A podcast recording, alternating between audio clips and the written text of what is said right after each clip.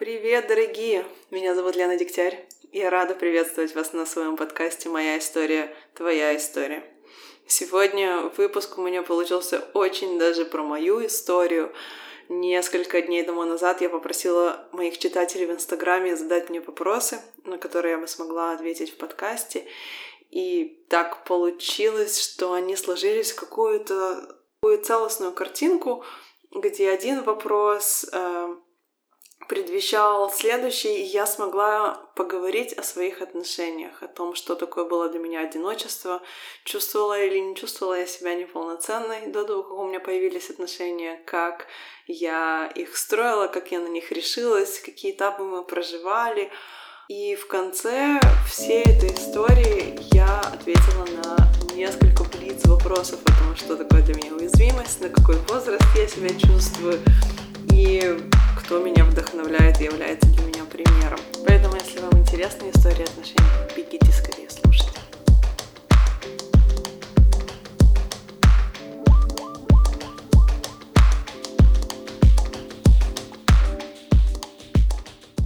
И а, первый вопрос, э, с которого я начну всю эту историю, а, звучал так. Как перестать себя считать неполноценной из-за того, что у меня нет отношений? И из-за того, что у меня, можно сказать, большую часть моей жизни не было отношений, я э, тоже очень долго переживала по этому, по этому поводу. Э, очень, очень много стадий и этапов я прошла э, относительно того, полноценная я, неполноценная, что со мной не так, почему у меня нет отношений. Э, и, наверное, самое главное, что э, мне надо было для себя в какой-то момент понять и решить, что моя жизнь на самом деле она полная и полноценная и наполненная без связи с тем, есть у меня отношения или нет. И я понимаю, самая большая сложность, она очень часто идет не изнутри. Внутри ты себя можешь чувствовать вообще абсолютно здорово и отлично, и спокойно, и уравновешенно, и тебе нормально без отношений.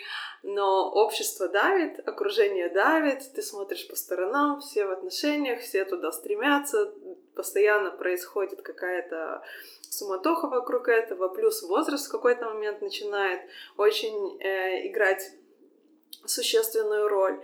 И именно поэтому очень часто у людей начинает возникать, э, у людей, у девушек особенно, мне кажется, возникает такое напряжение, что со мной что-то не так.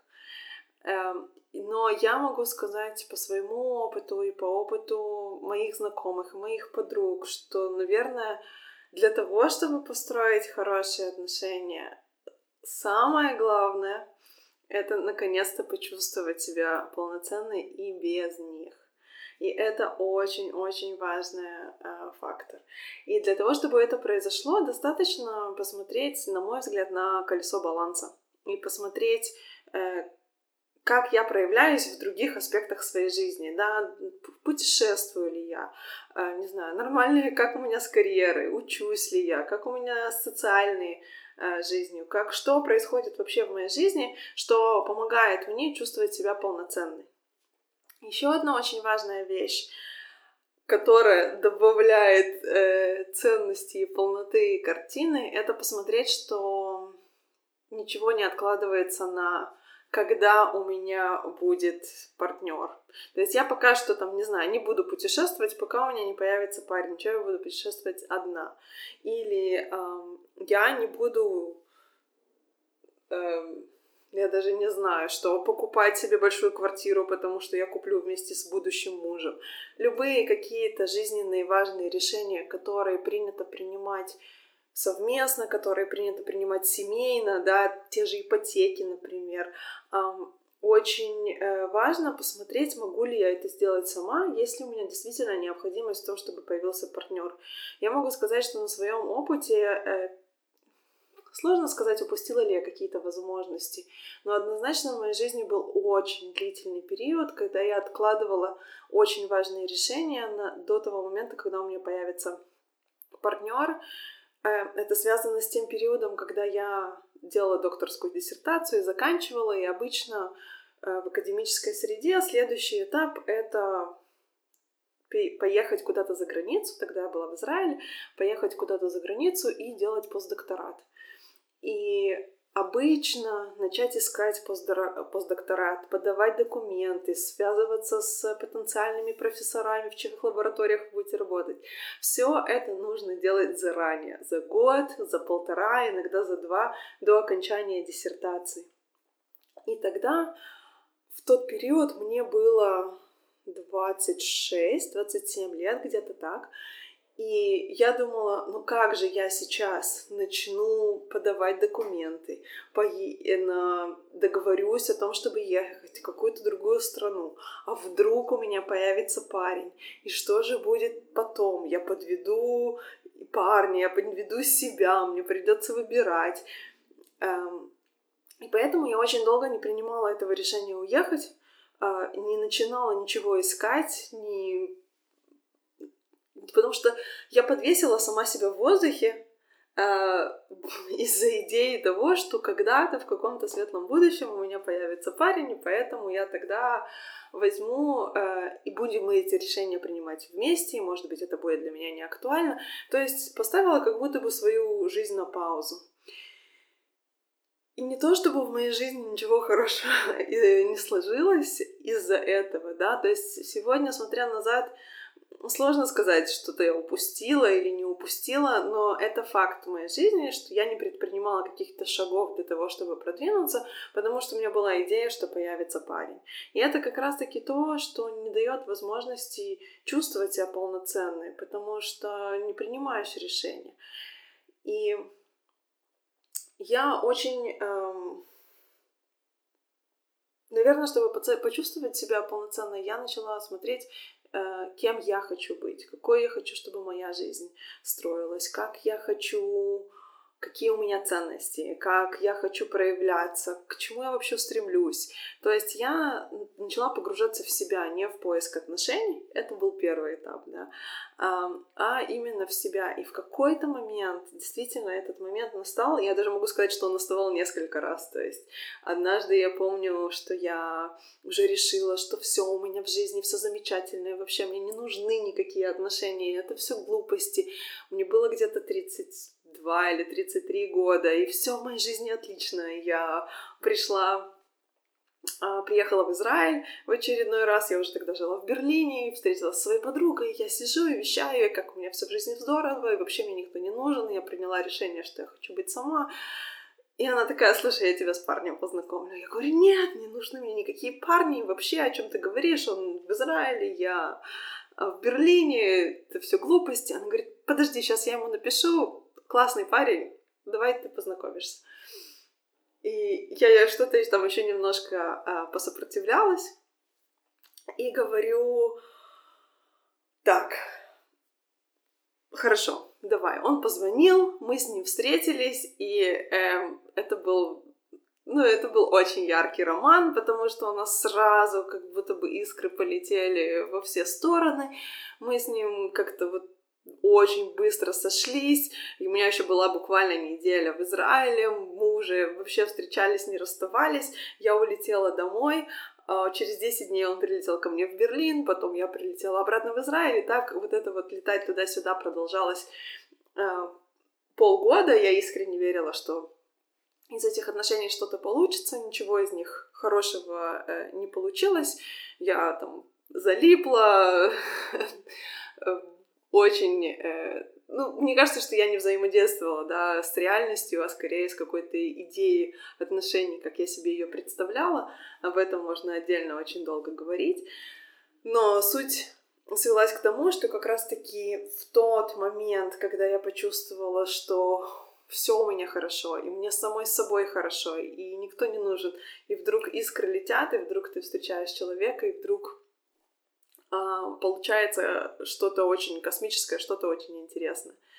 Конечно же, потом э, были разные этапы, и опять были этапы отчаяния, а потом было опять этапы, когда я чувствовала себя э, хорошо. Но в какой-то момент у меня появилось очень стабильное такое чувство того, что если в моей жизни появится мужчина, это будет бонусом. Это не сама цель, это не то, без чего я не проживу, я отлично справляюсь одна, это не э, проблема, я проработала для себя тему детей. Для меня мужчина в жизни это уже был бонус. Я могу сказать, что с того самого момента вообще ко всей теме знакомств я начала относиться немножко по-другому. Вот. И э, один из следующих вопросов, который хорошо вытекает из того, что я только что рассказала, это как не залипнуть в одиночестве. И действительно, это вот та вторая, наверное, грань или крайность, в которую можно попасть, когда ты такая на коне, и у меня все хорошо, и я довольна, и собой довольна, и жизнью довольна, и все получается, карьера развивается, и есть ощущение призвания, и миссии, чувство миссии, и ощущение, что все у меня прям на мази, и мне самой хорошо, я принимаю все решения, я много путешествую, я много езжу, э, я ответственна только перед самой собой и только за, за себя. Мне не нужно ни с кем советоваться, мне не нужно ни с кем ничего согласовывать, обсуждать, ни на кого равняться. Я могу все сама. Очень удобная концепция. И тут появляется э, второй вопрос, как не залипнуть в одиночестве, как все-таки, находясь в вот этом вот состоянии эйфории от собственной жизни, от самой себя, от, оставаться открытой к отношениям. Для меня это всегда был вопрос, наверное, какого-то любопытства. Я бы сказала, а, что я понимала, что мне хорошо самой, но я также понимала, что люди находят что-то в отношениях. Там есть что-то, чего я не понимаю, что я не чувствую, что мне этого не хватает. Но, возможно, это какие-то бонусы, которые стоит поисследовать. И поэтому в какой-то мере я оставалась к отношениям открыто всегда. Хотя в моем случае нельзя сказать, что я оставалась к ним открыто, скорее всего, именно потому, что меня уже унесло в какую-то другую крайность. Мне нужно было эм, через усилие э, туда вступить или даже туда пойти и начать эм, это пространство исследовать. Это для меня это немножко похоже на знаете, как в секте, да, мы предлагаем всегда ученикам попробовать разные продукты, попробовать нут, попробовать чечевицу, попробовать кино, авокадо, какие-то продукты, которые звучат экзотически. И если я спрошу человека, а ты хочешь кино? Если он никогда не ел кино, он не может его захотеть. Мы не можем захотеть чего-то, чего у нас никогда не было мы единственное, что мы можем быть открыты к тому, чтобы это попробовать. Или не открыты к тому, чтобы пробовать. Но захотеть то, чего мы не знаем, мы не можем. И поэтому, э, будучи в таком состоянии, в котором у меня была череда каких-то неудачных недоотношений, и в какой-то момент обретения какого-то состояния самодостаточности, какого-то состояния удовлетворения собственной жизнью собой собой, понятное дело, что я не могла эм, захотеть отношения. Я могла их скорее даже больше не хотеть, чем захотеть. И мой путь в отношения, он был через голову.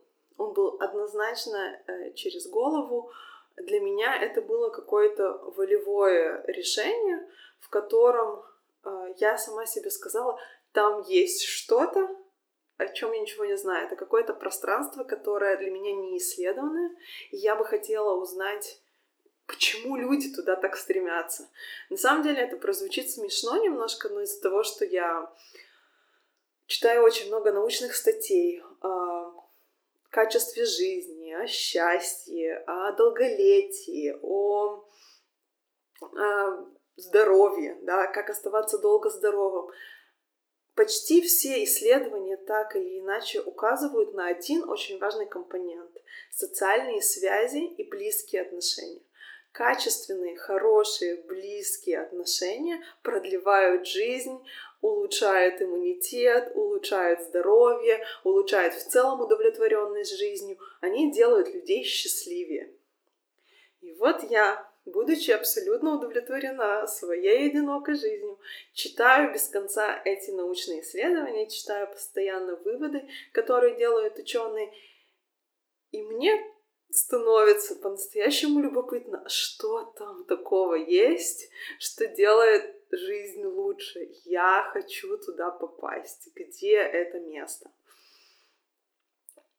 И я начинаю искать отношения. То есть я могу сказать, что за все годы я всегда ходила на какие-то свидания, я сидела много лет на разных сайтах знакомств, я могу написать э, книгу по социальному э, по разнице между разными странами пользователей Тиндера. Ну, то есть э, для меня это никогда не была такая тема, что я сижу э, в темном углу дома в квартире под одеялом и не, не, не, нет, я все время что-то искала, но всегда это было таким очень поверхностным, наверное, поиском, потому что есть такое ощущение, что, во-первых, никакого большого ожидания нет, что это все получится, а во-вторых, есть э, вечное ощущение, что если нет, это друго, то другой. В том плане, что Тиндер, как любая соцсеть, как любой сайт знакомств, есть какое-то ощущение пресыщения, что ли, или вот именно то, что в море очень много рыбы, то есть можно ловить, не переловить. Если этот мне не нравится, то будет следующий. И есть какое-то потребительское отношение, оно возникает в какой-то момент. Об этом очень много статей написано. О том, что в этом есть очень много поверхностного. И поэтому мне в какой-то момент, я даже очень сильно не верила, что я смогу построить отношения со своим графиком жизни в том плане, что я действительно очень много ездила. То есть я не находилась на одном месте больше, чем три недели подряд. И это для меня было очень сложно. То есть я все равно ходила на какие-то свидания, но особо не верила, что что-то произойдет. И эм, Поэтому, когда вот я уже познакомилась с Сэмом, я писала эту историю о том, как это произошло, что, ну, действительно, мы познакомились на сайте знакомств, встретились в Берлине один раз, и он не произвел на меня какого-то такого особого впечатления, даже удивлен, удивля, удивилась, что он взял телефон, и после того, как э, он взял телефон, он прямо на следующий день уезжал, и мы должны были там через два месяца оказаться в Мельбурне, в Австралии, в один и тот же день прилететь, потому что там живет его семья, и там живет моя сестра. И когда я прилетела в Мельбурн, я заболела, потому что это был первый раз, что я в тот год вообще вышла в отпуск, и у меня просто уже от стресса иммунная система сдала, я заболела, и тут он мне пишет, давай встречаться, и я вся просто грипп, вот мне хочется, наоборот, лечь поспать, сестра говорит, давай отменяй, и я а мне неудобно, он мне что-то там писал периодически, какие-то фотографии с пляжей, где он был, присылал. Ну, подумала, неудобно, я пойду с парнем встречусь, он увидит, что я болею, что это не отмазка. И все, мы попьем кофе и разойдемся. Я действительно воспринимала это все как очень дружеский такой порыв. Подумала, ну, это очень здорово, что я могу прилететь на другую э, сторону планеты и встретить кого-то, кто не связан с моей семьей, да. Um, и мы встретились, и мы что-то слово за слово, прошло 4 часа, я вообще не заметила как, и было очень весело. Ну, а потом уже уже все как-то начало закрутилось, мы поехали с палатками э, вдоль океана, где-то там путешествовали, потом я уже улетала в Таиланд, и он решил изменить свои планы и прилететь ко мне, и все было хорошо. И через, ну то есть, э, и через э, месяц мы вернулись в Берлин вместе, и он, э, тогда еще у него не было квартиры, он остановился у меня. И тогда сразу же у нас уже начались какие-то стычки, какие-то неполадки, и забегая вперед, я могу сказать, что вот сейчас мы уже два года вместе. Только сейчас, два года спустя, у нас офигенные, классные, ровные, понятные нам обоим отношения. То есть, чтобы прийти в эту точку, мы просто продирались сквозь э, какой-то ад, на мой взгляд. Причем очень часто и очень долго я не понимала, зачем мы это делаем. Что мне помогло или что мне помогало в те периоды? Во-первых, я приняла, это сейчас прозвучит очень странно, но я приняла осознанное внутреннее решение, что я буду в этих отношениях год. Из-за того, что у меня не было опыта длительных отношений, мне всегда было очень легко из них выходить. Мне, у меня никогда не было страха, что ну, там плохо. Я всегда знала, что там нормально.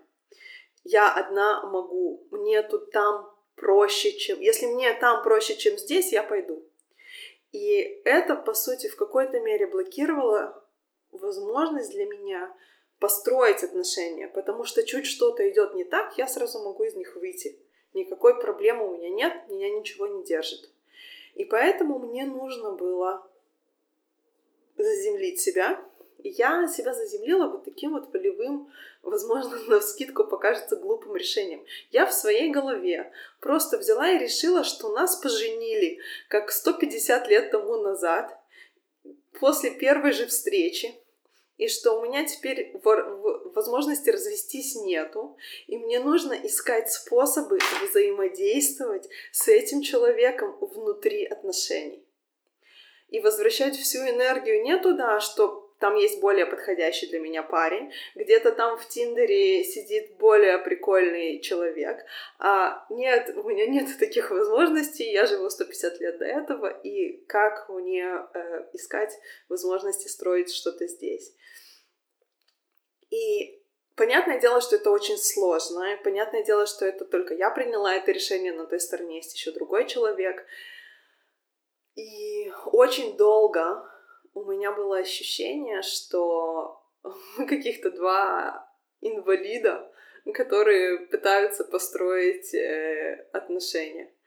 То есть у Сэма чуть больше опыта именно дол- долгосрочных отношений, но все равно очень много какой-то да, травм, скажем так, прошлого неприятного опыта.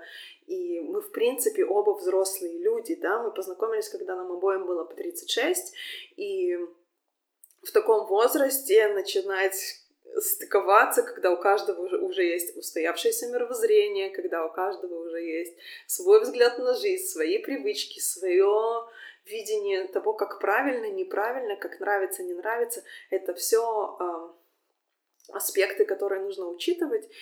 И удивительным образом то, что я боялась, что помешает мне построить отношения, мои ча- э, частые путешествия, это как раз-таки то, что помогло. Из-за того, что я очень часто ездила, мы могли, если у нас были какие-то напряженные отношения, если были какие-то стычки, если какая-то конфликт, конфликт возникал и что-то шло не очень, я до знала, окей, через неделю я все равно улетаю, мы остынем. И в какой-то мере именно то, что постоянные были у меня разъезды и постоянные перелеты, помогло вовремя снимать напряжение, которое мы сами снимать не умели в какой-то мере. И эм, чему я научилась за первый год, за вот этот вот насильный, можно сказать, э, год отношений, это то, что после конфликтов есть хорошие периоды. И это было для меня очень важным осознанием, потому что до этого момента я всегда верила, э, что, ну, раз плохо случилось, значит, хорошо уже быть не может. У меня был э, страх конфликтов, я даже настолько их боялась, что в раннем детстве, там, 15, 16, 18 лет, если я была очень-очень долго удобная, очень-очень долго подстраивалась, если я вдруг взрывалась, я сразу же прекращала отношения. Я имею в виду дружеские даже. То есть у меня есть подруги, которые перестали быть для меня подругами после первой же стычки, потому что у меня не было никакого опыта переживания конфликтов, никакого опыта того, что можно конфликтовать. В моей семье так получилось, э, хорошо это или плохо, я не буду говорить, что это то, что повлияло, да, но факт остается фактом, что в моей семье мои родители приняли решение никогда не ругаться при нас. То есть я э, не... Э, Никогда не видела, как мои родители переживают конфликты. Я знаю, что они у них были, я знаю, что, скорее всего, а, наверняка они ругались, и у них были стычки, и я в более взрослом возрасте узнала, что даже они были несколько раз на грани развода, но как ребенок я ничего этого не видела, это не происходило на моих глазах, поэтому для меня всегда все было относительно ровно, и было какое-то понимание того, что конфликты это плохо, конфликты это что-то, чего нужно избегать, и конфликты это что-то, что приводит к концу отношений. То есть до конфликта доводить нельзя. И с этим убеждением я жила достаточно много лет, я бы сказала даже слишком много лет. И поэтому мне нужно было принимать вот такие вот насильные какие-то волевые решения, что я хочу узнать, что там по ту сторону конфликта, по ту сторону ссор, недоразумений еще, слез может быть. Как неужели после этого э, могут быть хорошие радостные моменты, где нам весело, где мы вместе смеемся, где нам приятно проводить время друг с другом. И вот этот вот первый год, он действительно показал что такое возможно, и он этому научил. Тем не менее, из моих, моего рассказа становится, я думаю, достаточно очевидно, что отношения были непростые, они были достаточно сложные э, для нас обоих в силу особенностей характера нас обоих. И в какой-то момент мне стало очень некомфортно, то есть я уже как будто бы не видела какого-то выхода. Эм, и мы расстались.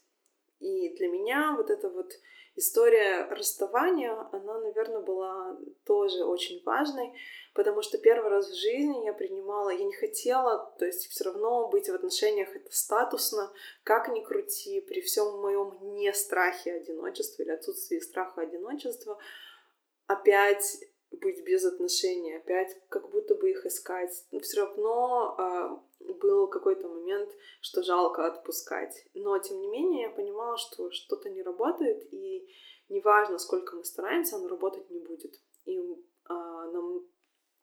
и мне нужно было принять это решение, принимала я его из ощущения, что это конец. Я не буду сидеть и ждать, что он вернется. Я не буду сидеть и ждать, э, что он одумается, что я прекрасна. Я не буду в себе культивировать эту любовь, то есть постоянно ее э, поднимать и вспоминать, как было хорошо и зачем я это сделала, задавать себе вопросы, сомневаться. То есть в тот момент, когда я принимала это решение, оно было для меня окончательным, и оно было для меня очень понятным. Я знала, как я буду проживать эту боль, я знала, как я буду проходить через это расставание, что я буду окружать себя друзьями, что я буду много говорить об этом, что я почаще буду звонить своему психотерапевту, что я буду вести очень активный образ жизни. То есть я в тот период поехала в Роза Хутор на лыжи и встречалась с друзьями, ходила в кафе, все время окружала себя людьми и какими-то делами очень важными для меня,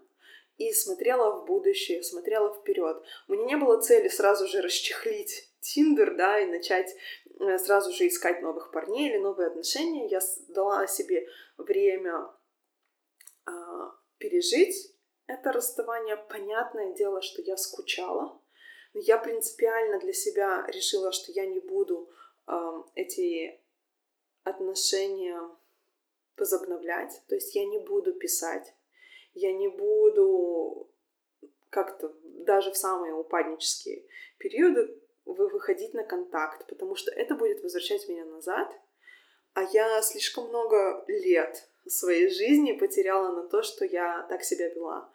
И если я уже получая новый опыт в отношениях, то я хотела получить и новый опыт проживания расставания.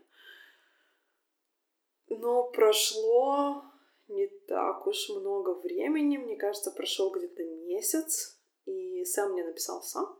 Он написал, что он скучает. Я, конечно же, ответила, что я тоже скучаю. То есть я не игнорировала его сообщения. И где-то внутри себя я знала, что если он какие-то вещи поймет сам, то у нас будет возможность а, попробовать еще раз, может быть, построить новые отношения. И у нас был хороший потенциал и база быть вместе, но из-за в силу каких-то личных травм, личных особенностей, подходов, взглядов было очень сложно. Э, но если пересмотреть свое отношение, то можно было что-то построить. Но я понимала, что... То есть я не уходила, да, с напутствием. Э, вот если прочитаешь вот эту вот эту вот книгу и все осознаешь, приходи, поговорим. Нет. Для меня это было просто, извини, все.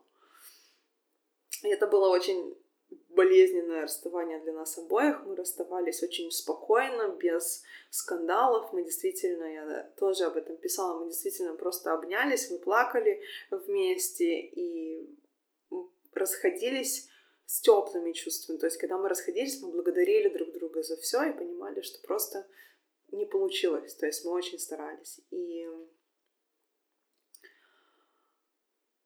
какой-то момент, когда он написал, он говорит, давай встретимся, и я сказала, хорошо. И вот, и он пришел, и он пришел, он сказал, я почитал там, Эриха Фрома «Искусство любить», я почитал э, «Взрослые дети эмоционально незрелых родителей», я очень многое понял, я постараюсь, я, я могу лучше, я хочу лучше, давай попробуем еще раз. И я мы не не мучила его. В том плане, что я не устраивала какие-то свистопляски. Нет, докажи мне свою любовь, докажи мне, что это не слова. Давай э, ты как-то проявишься, потому что говорить легко. Я сразу согласилась. И то есть мы полтора месяца мы э, прошло между нашим расставанием и тем, как мы решили возобновить отношения. И я однозначно могу сказать, то есть с тех пор уже прошло не знаю, сколько, больше, чем полгода, наверное, месяцев 7-8, что это абсолютно другие отношения, абсолютно другие по качеству отношения, абсолютно другие по ощущениям отношения. Мы очень стараемся, мы очень много проговариваем, и я считаю, что мне просто повезло. Мне просто архи повезло, что оказался человек, который сам хочет развиваться, который сам готов работать, который э, сам ищет пути к тому, чтобы стать лучше, чтобы, э, чтобы каким-то образом разбить эти детские сценарии, разбить эти прошлые установки относительно, что такое семья, что такое отношения, не опираться на э, старый какой-то опыт, а пойти во что-то новое, и мы будем оба стараться. Это не значит, что мы не ругаемся. Понятное дело, что у нас есть конфликты, но они решаются очень быстро. Мы всегда все проговариваем, и мы очень э, в какой-то мере, я, я, ну, я сейчас скажу, наверное, очень странную вещь, но я полюбила конфликты, я полюбила в какой-то мере кризисы, не потому что там я могу покричать, да, или это, вот в этом аспекте нет, а в том, что я вдруг поняла, что через кризис мы растем, через кризис мы становимся ближе. И всю дорогу у меня было ощущение, как будто бы вот я не знаю, все, что мое сердце серьезное э, или было вот просто обвернуто колючей проволокой, и мне нужно было голыми руками, а может его, а может быть пространство между нами. И вот этими голыми руками нам нужно было всю эту колючую проволоку разодрать, разобрать и найти вот это вот место, пространство для взаимодействия. Но эту работу делали мы вместе. Это работа двух людей однозначно.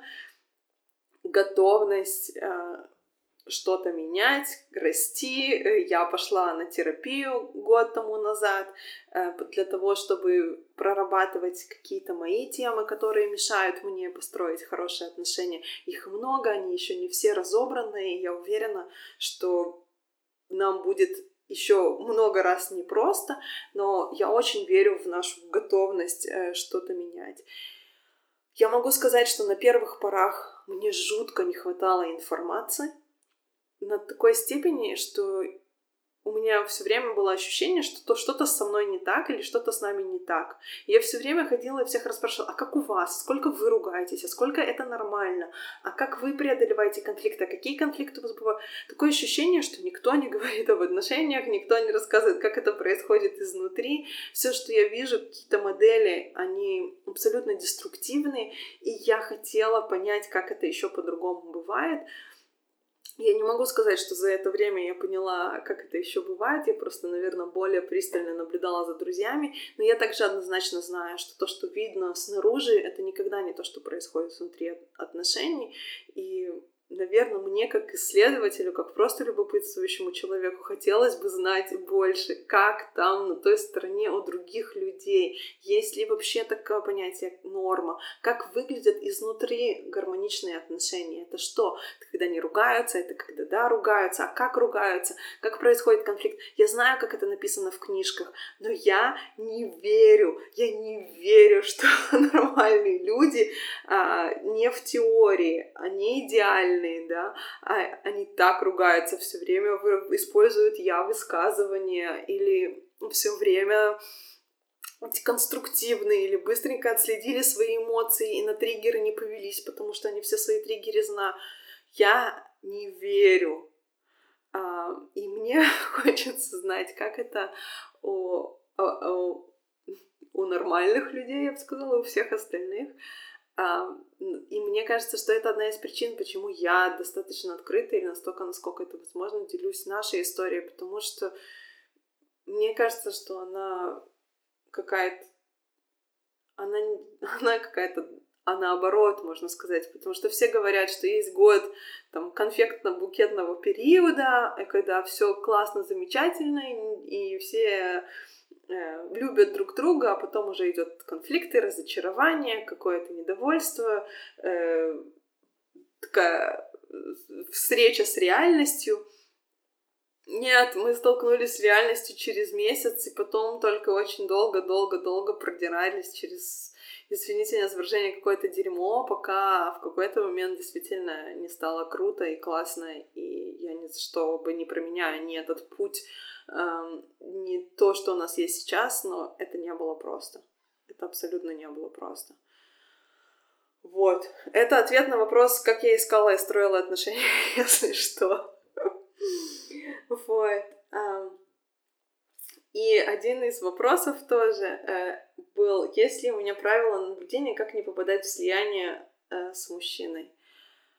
Нет, у меня нету ни правил, ни наблюдений. Я могу сказать, что я всегда влетала в слияние просто на скорости 100 км в час.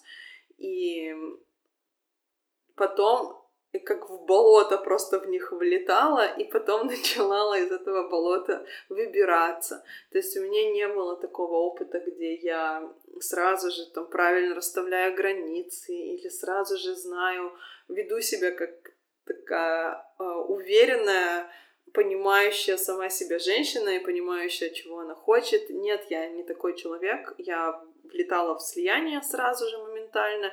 Э, очень много руководила процессом, то есть всегда пыталась контролировать каким-то образом, э, что, потому что ну, это создает у меня чувство безопасности, это же очевидно. А с другой стороны, все время под, подстраивалась, все время пыталась угодить, пыталась понравиться. Это мое нормальное такой форма поведения. Понятное дело, что сейчас она сильно видоизменилась, но так было большую часть моей жизни.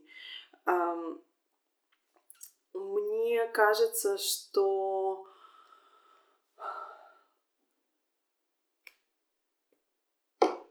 я, наверное,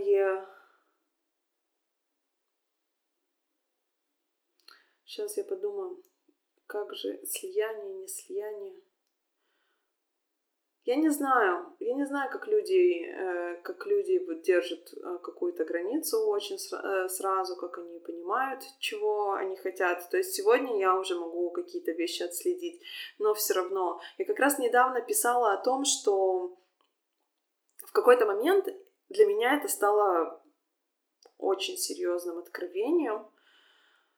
Это было не так давно, буквально я вот сказала месяца, месяца два тому назад максимум, что в семье, в детстве, да, не было ощущения, что есть какие-то права. Есть э, ощущение, что ты только должен, что у тебя есть э, родители, которые говорят тебе, по сути, что делать, и ты это выполняешь. Ты не можешь ни спорить, ни как-то заявлять о себе.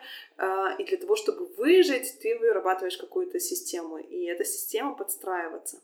По сути, отношения — это та же самая семья, только к тебе, я не знаю, лет на 10, 20, слэш 30, 40 больше — если у тебя остается вот это вот ощущение э, бесправности, э, которое сформировалось еще там в детстве, и в какой-то мере ты не обретаешь вот этого чувства самоценности или каких-то прав, которые у тебя уже есть, на отстаивание своих границ, на иметь свое мнение, на делать выборы, непопулярные выборы или свои собственные выборы, то очень быстро ты просто влетаешь в свой детский сценарий, в котором ты подстраиваешься. И мне кажется, когда я осознала это, это еще больше помогло мне эм, во-первых, брать ответственность за то, что происходит, а не мне эм, мне сказали, я сделала, и а что же я могу изменить, ведь все так, и это я. Вот, а, поэтому мне кажется, что, что очень мне помогает в этом плане, это читать. Я просто очень много читаю про что такое слияние, что такое отношения, что такое, как это все работает, теорию, какие-то практики. Ищу, а, просто ищу ответы на вот эти вот все вопросы для самой себя. И смотрю, где я проявляюсь так, таким образом и где я могу что-то исправить. Ну и, конечно же, у меня есть психотерапевт, и это тоже очень сильно помогает. Вот, э, сегодня мне кажется, что в наших отношениях мы максимально стараемся занимать взрослую позицию настолько, насколько ну, это возможно. Вот. Какой еще вопрос в плане отношений? А, все, мне кажется, что про отношения я ответила на все. А, вот, я тогда оставлю, оставляю такой небольшой блиц, который э, я тут себе выделила из тех вопросов, которые задавали. Первый. Чувствуешь ли ты гармонию с собой или это постоянный поиск? Э, я чувствую гармонию с собой, и она является следствием постоянного поиска. Как сказала Даша, подарок Дашка, я немного пишу, мы просто очень сильно сдружились и сблизились, и она сказала это в подкасте нашем совместном, что баланс — это динамическое состояние, то есть она описывала Э, состояние, в котором она ходит по стропе, и она говорит, ты понимаешь, что когда ты замер, все, ты упадешь сейчас. То есть баланс — это постоянное взаимодействие, и для меня вот эта вот гармония — это во многом о балансе, и она во многом о движении. То есть это какой-то динамический процесс, который каждый день ты находишь в себе заново, иногда немножко теряешь, иногда да, занимает больше времени, но по сути это какой-то активный процесс. А что для тебя уязвимость? Для меня уязвимость — это во многом поделиться тем, теми эмоциями, которые я проживаю прямо вот сейчас. То есть рассказывать историю, которую я уже прожила, как я, например, сейчас рассказывала нашу историю с Сэмом, это для меня не очень сильно про уязвимость.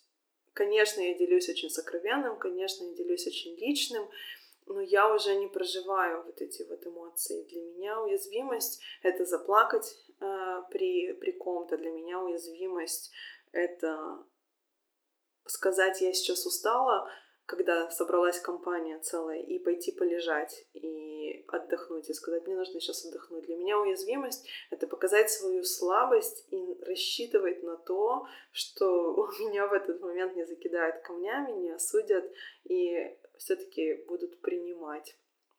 Я учусь этому все больше и больше, и у меня это получается все лучше и лучше, и во многом, вернее, не во многом, а только благодаря тому, что вокруг меня постоянно находятся какие-то замечательные люди, которые готовы не осудить, не запинать, не закидать камнями, а сказать, да, конечно, делай как тебе надо, или побыть рядом, или обнять, когда я плачу, или просто посидеть рядом, пока я плачу, и вообще ничего не предпринимать, ничего не решать.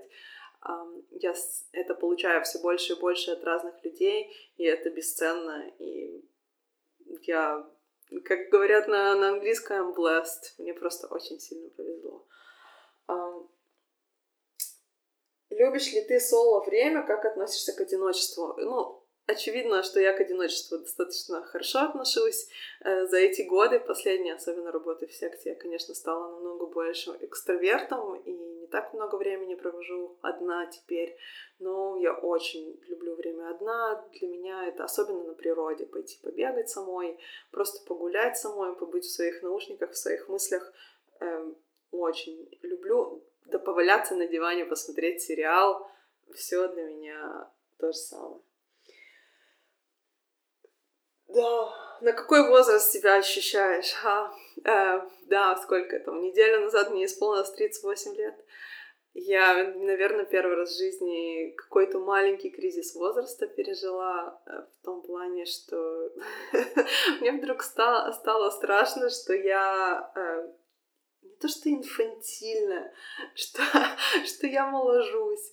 Э, ну, действительно, у меня в окружении очень много ребят 28 лет, 30 лет. У меня, конечно же, есть взрослые подруги тоже, но действительно, в основном меня окружают молодые. И я посмотрела по сторонам и подумала, вдруг я, ну, не знаю, выгляжу а, нелепо да, что в свой возраст я общаюсь с молодежью, но с другой стороны, я ни за что это общение не применяю. Это то, что делает мой дух молодым. Я искренне в это верю, и я очень хорошо это чувствую, поэтому, э, поэтому да, на какой возраст я себя чувствую? Наверное, где-то на 30. Это будет, это будет честнее.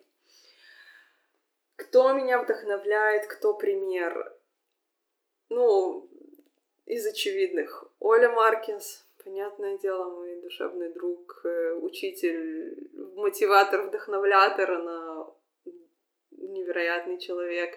Даша, подарок Дашка, с которой мы так сдружились. Я просто не была на одной волне так близко с человеком уже очень давно, причем так внезапно, и это большая-большая любовь, она, она меня очень сильно вдохновляет.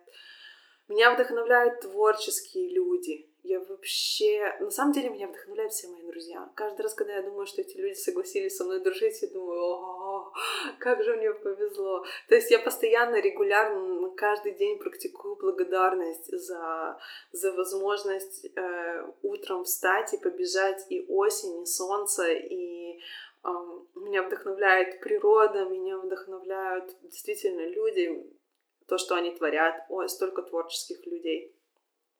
И эм, я даже не могу сказать из таких вот, э, кто еще, их много. Вот из близких-близких вот эти два человека, они меня вдохновляют. Конечно же, Сэм, да, для меня это очевидно, что он, он меня вдохновляет как человек, который готов бросаться на амбразуру, когда даже больно, и я это вижу, и это какой-то бесценная вот ну, возможность наблюдать э, человека, который способен э, делать такие действия. Опять-таки, мне просто... Видимо, я просто везучий человек по жизни. А, так, что еще? Как ты относишься к свободе? И почему э, люди ее иногда боятся и нуждаются в ограничениях. Я не буду про людей, потому что такой подкаст э, получился очень личный, мне кажется. Э, как я отношусь к свободе? Свобода — это самая главная ценность, э, которая у меня есть. Я не знаю, я даже до сих пор до конца не знаю, что это для меня значит. Но она значит для меня все я каждый, в каждом месте, где я чувствую какие-то ограничения, мне плохо, мне сразу чувствую дискомфорт, я сразу, чувствую дискомфорт в теле, я чувствую дискомфорт в, какую-то скованность появляется, у меня прям такой бей беги, стрессовая реакция активизируется. Мне нужна свобода когда я могу свободно дышать, и я могу выбирать пространство, в котором я эту свободу реализую. То есть, например, если вернуться к отношениям, то в какой-то мере я боялась отношений, потому что я думала, что они лишат меня свободы. И в какой-то мере действительно я теперь должна обсуждать свои решения. Я не могу их принимать единолично. Есть э, иногда нужно идти на компромиссы, я не могу делать все как так, как я хочу. И казалось, что за этим стоит какая-то несвобода. Но это не так, потому что я начинаю исследовать просто новое пространство. Да, вы, не знаю, заходите в комнату, вы не начинаете думать о том, как сломать там стены. Вы пытаетесь осмотреться и посмотреть, что можно из этой ком- комнаты сделать максимально хорошо. Вот это для меня свобода. Выбирать. Выбирать смотреть вовнутрь или вовне. Выбирать этого человека каждый день или выбирать э, уходить. То есть для меня вот эта вот свобода выбирать, она проявляется ежесекундно, ежечасно. Ну, то есть, понятное дело, что я не всегда выбираю, да, мне хотелось бы, чтобы некоторые триггеры не, не, не заставляли меня слетать просто с катушек за три секунды и выбирать свою реакцию. Иногда у меня этого не получается. Но свобода, она для меня во многом о выборе. Как раз таки. Мне кажется, я ответила на все вопросы, и я рада, что я смогла поделиться своей историей в таком формате, что вопросы так сложились, что можно было в них рассказать свою историю отношений, немножко ответить на эти вопросы. Спасибо, что вы слушали.